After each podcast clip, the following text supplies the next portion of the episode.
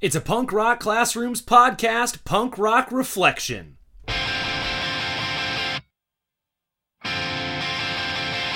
I'm going for a walk,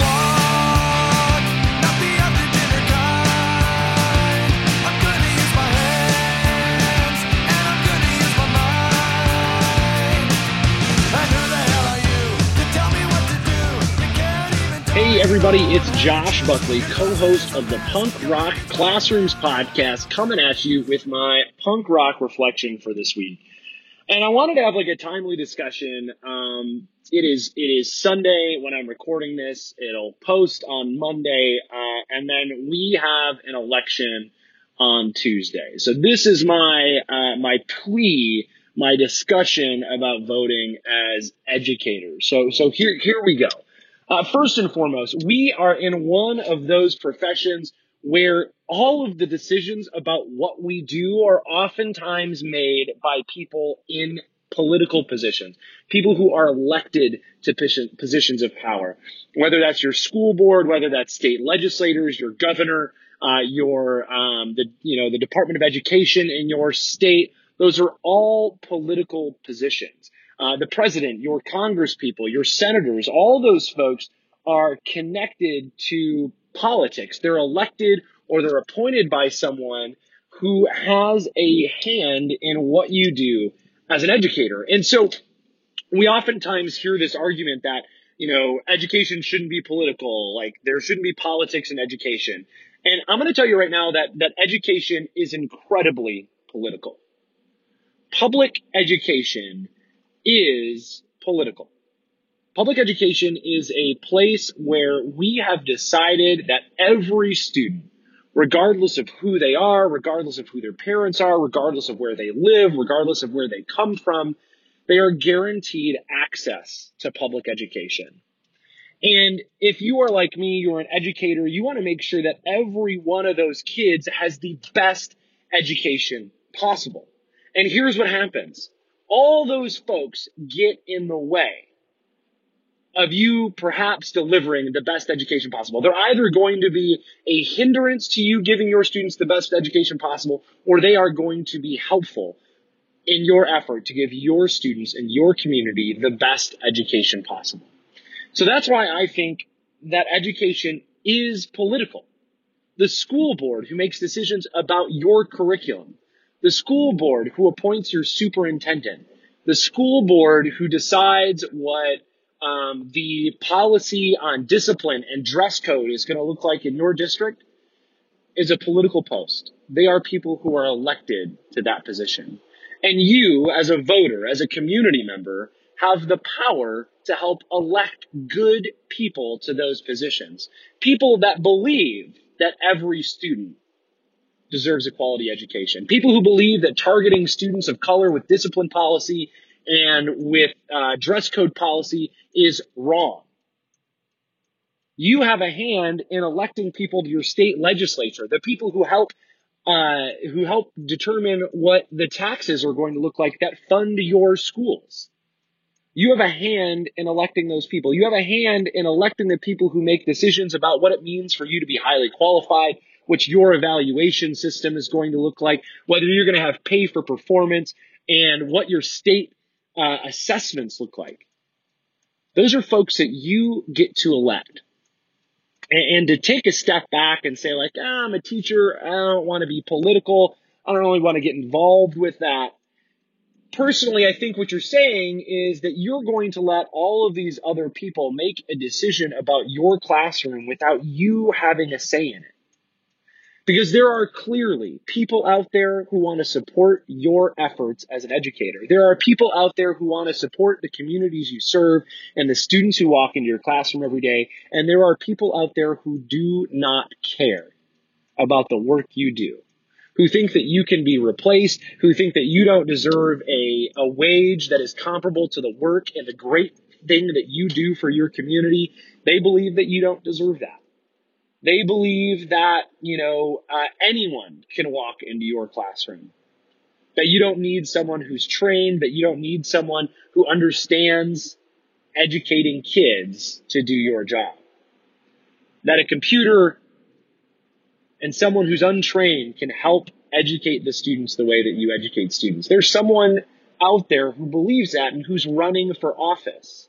And you have the ability to stand up, you have the ability to speak out, you have the ability to vote and change that. Election day is here. If you haven't voted early, and this is a year where lots and lots of people have voted early, so I hope that you have voted early. If your state doesn't allow early voting or you can't vote early, I hope that today that you listen to this on Monday morning and that you are making a plan about how to vote in Tuesday's election. Because there are a ton of things on the ballot. My own state, every state legislator is up for election. They all are. They're all up for election, so I get to help determine who is going to make those decisions. My school board is up for election. So I've done my part. We've, I've, I've watched uh, candidate interviews. I've reached out to folks that are, that, uh, work in the district that I live in. I don't teach and work in the same district, but I, I've reached out to people who live in my district and said, uh, who work in my district and said, Hey, who should I support for school board? Who are these folks? What are they like? How do they work with you? Do they support what you do? Let me know. I've made phone calls for a ballot initiative that we have here in Arizona, Prop 208, which is going to help fund public education. And maybe that'll pull us out of 50th in Arizona for per pupil spending if it passes. I um, think that everything that happens in your classroom is often tied to something political. Whether that's the student who comes to you and they don't have food because they live in an underserved community and the unemployment rate is high and the only jobs that their parents can get are minimum wage jobs and uh, going to college is too expensive for those parents to get back in and get the skills they need in order to support their family at a higher level.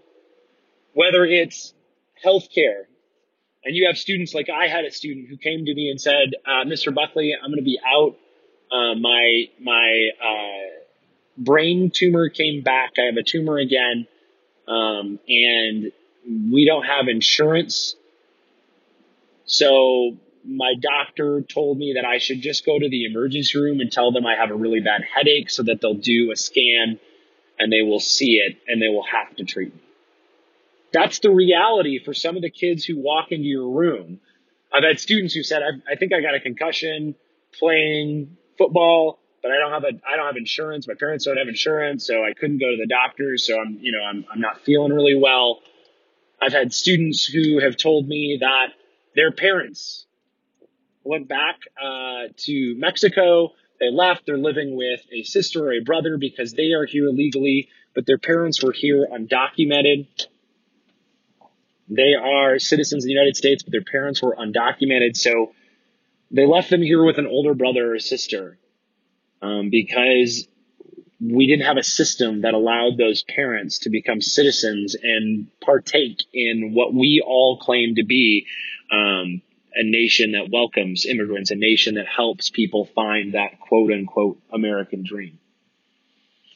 The students who walk into my classroom every day need someone who's going to stand up with them. The parents who drop my kids off at school need someone who's going to stand up with them. So I implore you that, that when you vote this week, if you haven't casted your ballot yet, or maybe you weren't planning on voting, I implore you to vote for people who support your profession, who support the kids who walk through your classroom door every day, and who support the communities that you serve. Because inside the four walls of our classrooms, we might be champions for our kids and we might do the best we can given the circumstances, but you have the power to change those circumstances with your voice and your vote. So when people tell me that education isn't political, I have to tell them that education, that I, that I believe that education is political.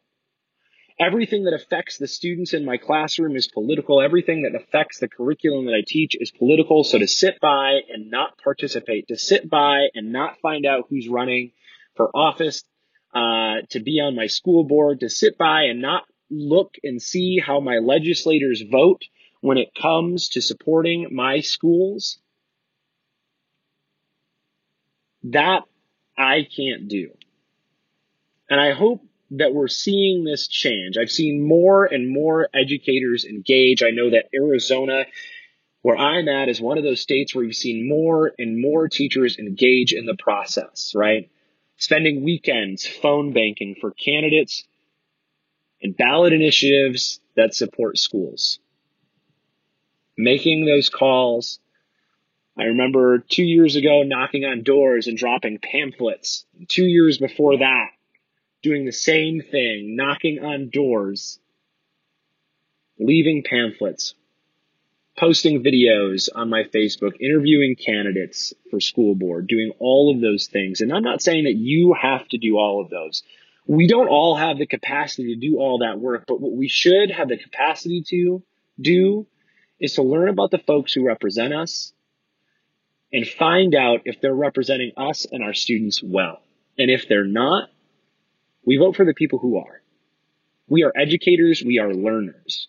Learn about the folks who make decisions about what you do every day and help make a better decision.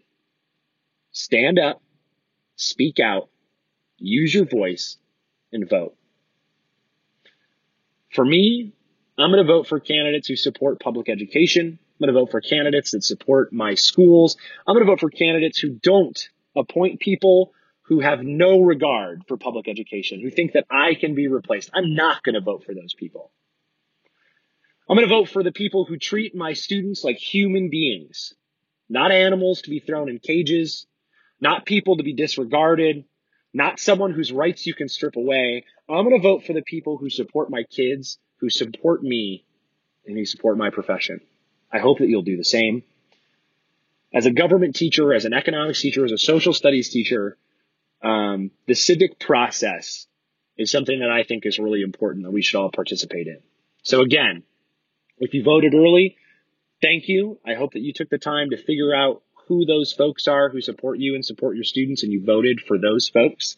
I hope that if you haven't voted, that you right now are making a plan for what it looks like on Tuesday for you to be safe and vote. Wear your mask, go to the polls, cast a ballot for the people who support you, who support your students, who support your profession, who support your community. That's it. That's all I got. That's my reflection. We play an important role as educators. We know how our schools should be supported. Let's make sure the people who support them get elected and hold office and do right by us, do right by our kids, do right by our communities. Have a fantastic week. Stay safe, wash your hands, wear a mask, all that good stuff. And before I go, I got to talk about what I've been listening to because this is the Punk Rock Classrooms podcast. And it wouldn't be right if I didn't do that. I wouldn't be the Punk Rock Classrooms podcast if I didn't tell you what I was listening to. Here's what I've got on my playlist. Still doing my run every day. Still have to listen to something that yells at me. This week I listened to some Arizona hardcore, some Arizona straight edge hardcore. Incentive was the band. They put out an album at the end of September. Go check it out. It's on Spotify. It's good stuff. I like my hardcore straight edge and my punk political. Uh, so go give them a listen. You'll enjoy it if that's your thing. If you don't, you'll learn a new band. All right, y'all. Take care. Talk to you soon. See you on the next episode. And I'll see you at the show.